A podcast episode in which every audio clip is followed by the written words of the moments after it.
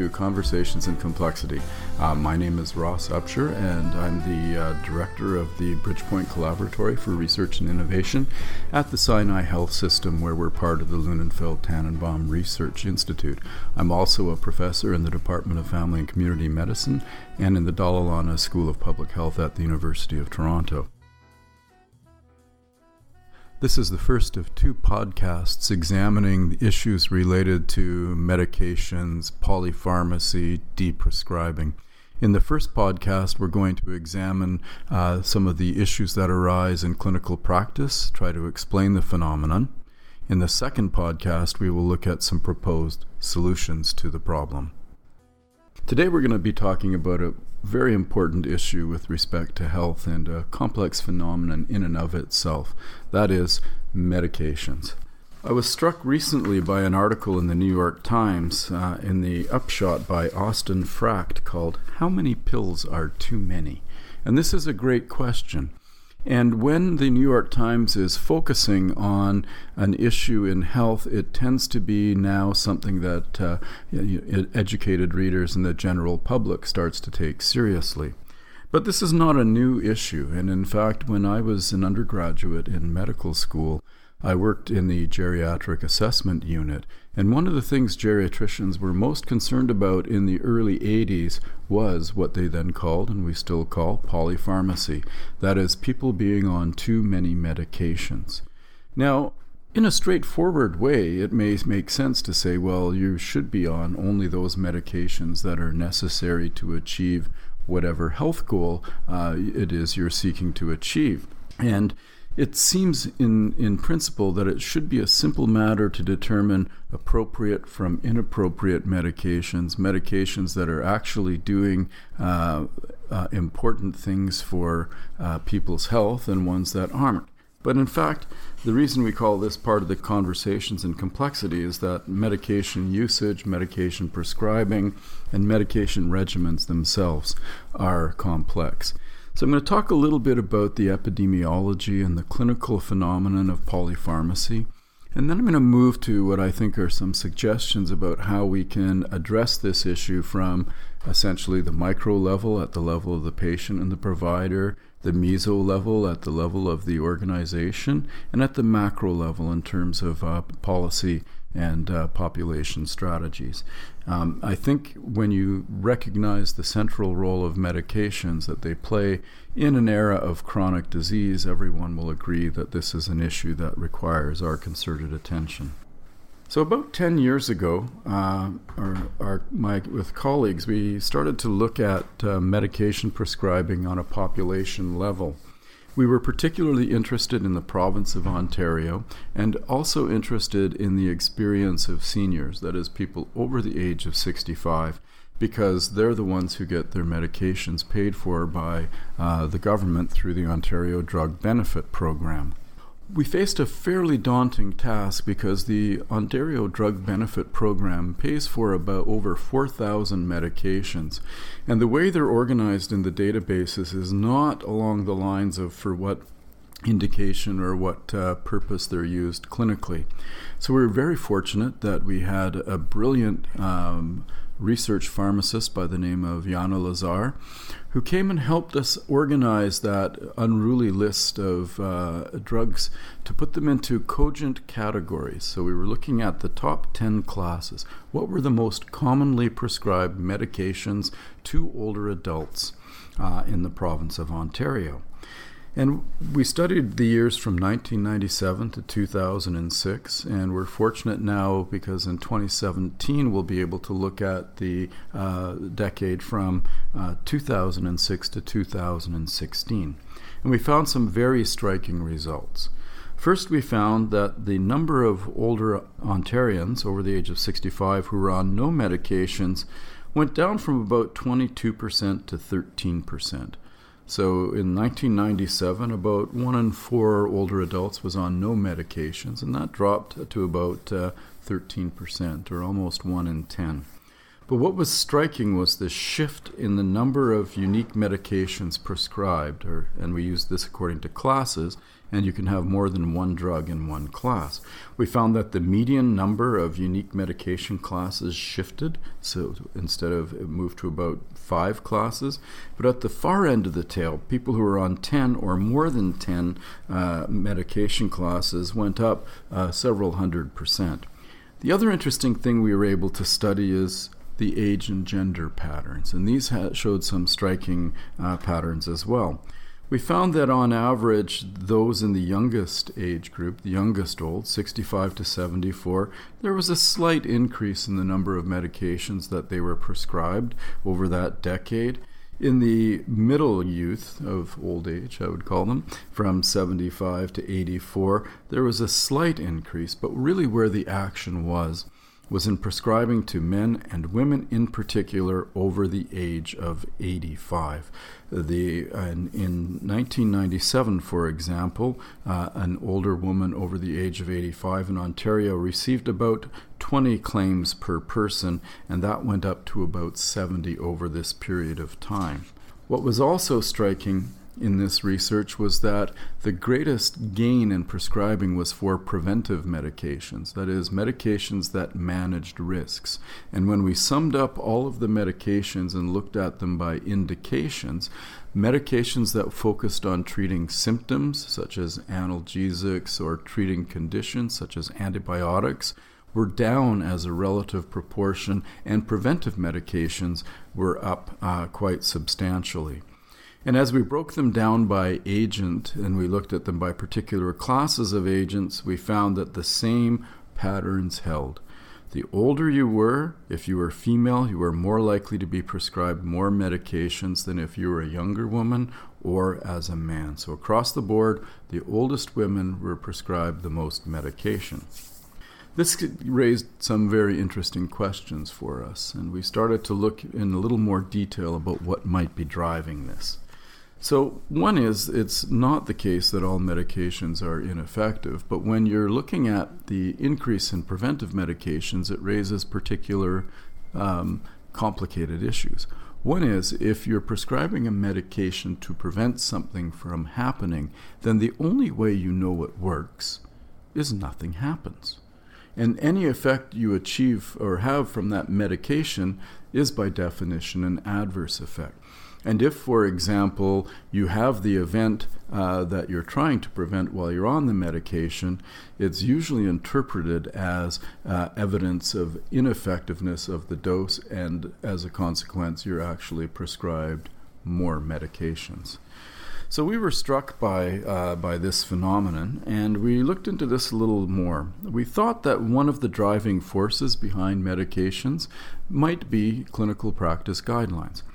So remember, my goal here is not to cast aspersions on uh, clinicians prescribing medications for no good purpose, uh, because I don't think that's true.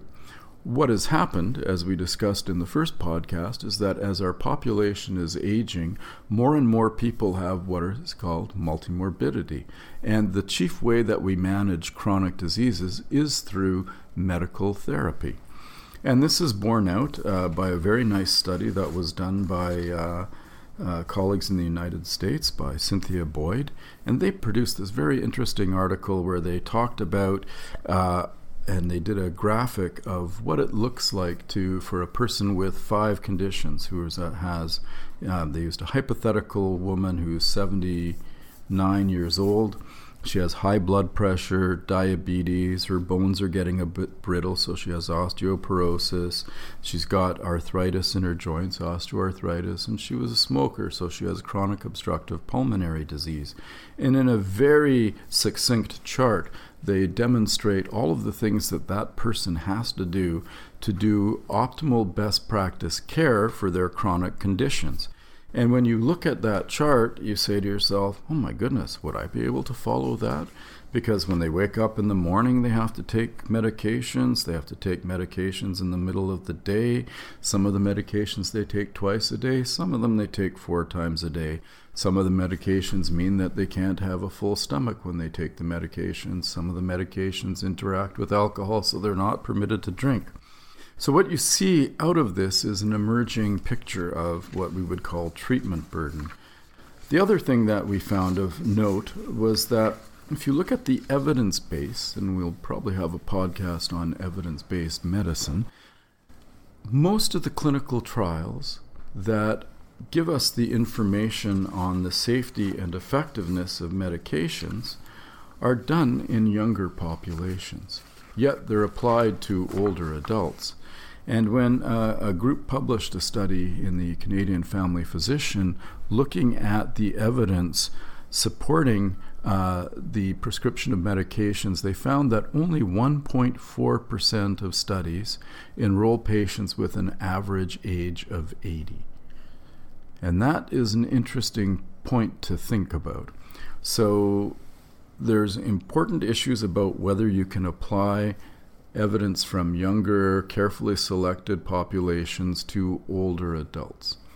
But the other study that we did was we looked at the major clinical practice guidelines for the common chronic diseases uh, my joke with my patients when they'd come in used to be, Well, what's your disease and what's your comorbidity today, Mrs. Jones? And she'd kind of look at me quizzically and say, laugh and say, Well, what do you mean, Dr. Upshur? I said, Well, you know, you have eight chronic diseases, and on my shelf I have eight guidelines. And we, if we pull off any of the guidelines, they have an index disease, so there's a guideline for your high blood pressure, there's a guideline for your depression, there's a guideline for your osteoarthritis, there's a guideline for your diabetes, and that guideline is very, very much concerned with those individual diseases.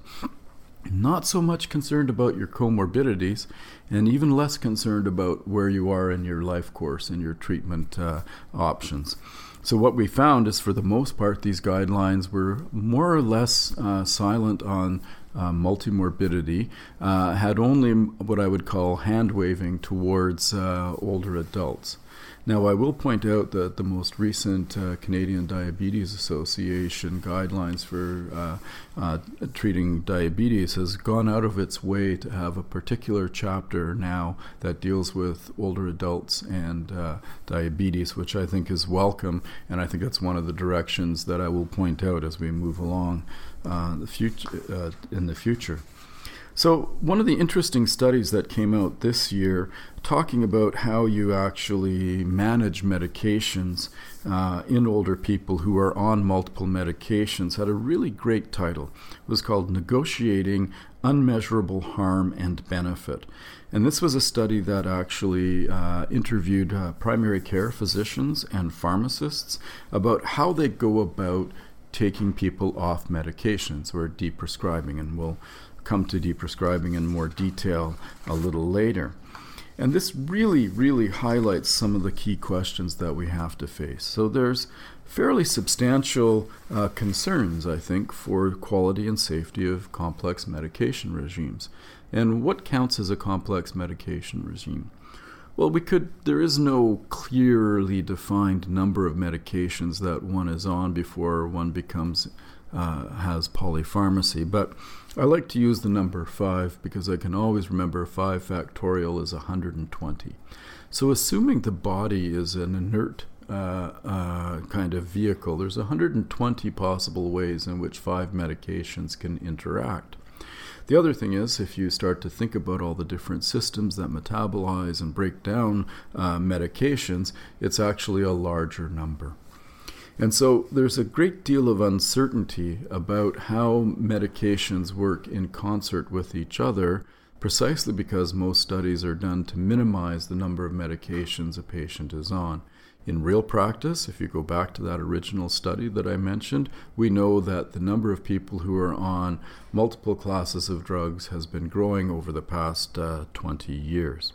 So we need to start to think about how we understand medications, and there's some really exciting work to be done in one, what we call this phenomenon. Some people think calling it polypharmacy is a bit too judgmental.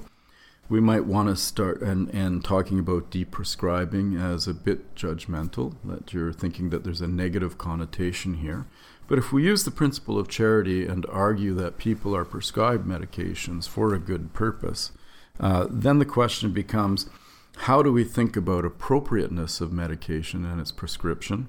and how do we optimize medication regimes. And that's going to take some work. There's also some very interesting issues around adherence. And we've done some uh, qualitative work on people who are on complex medication regimes. So there was a very interesting study published in the New England Journal uh, some years back in which they talked about how the medication schedule is related to the rate of adherence. And essentially, the mean um, or the median uh, rate of compliance or adherence to medication regimen is about 50% if you have to take the medication four times a day. And this was a study on single drug intake. Um, so if you only have to take it once a day, your adherence is better. If you take it four times a day, adherence tends to fall.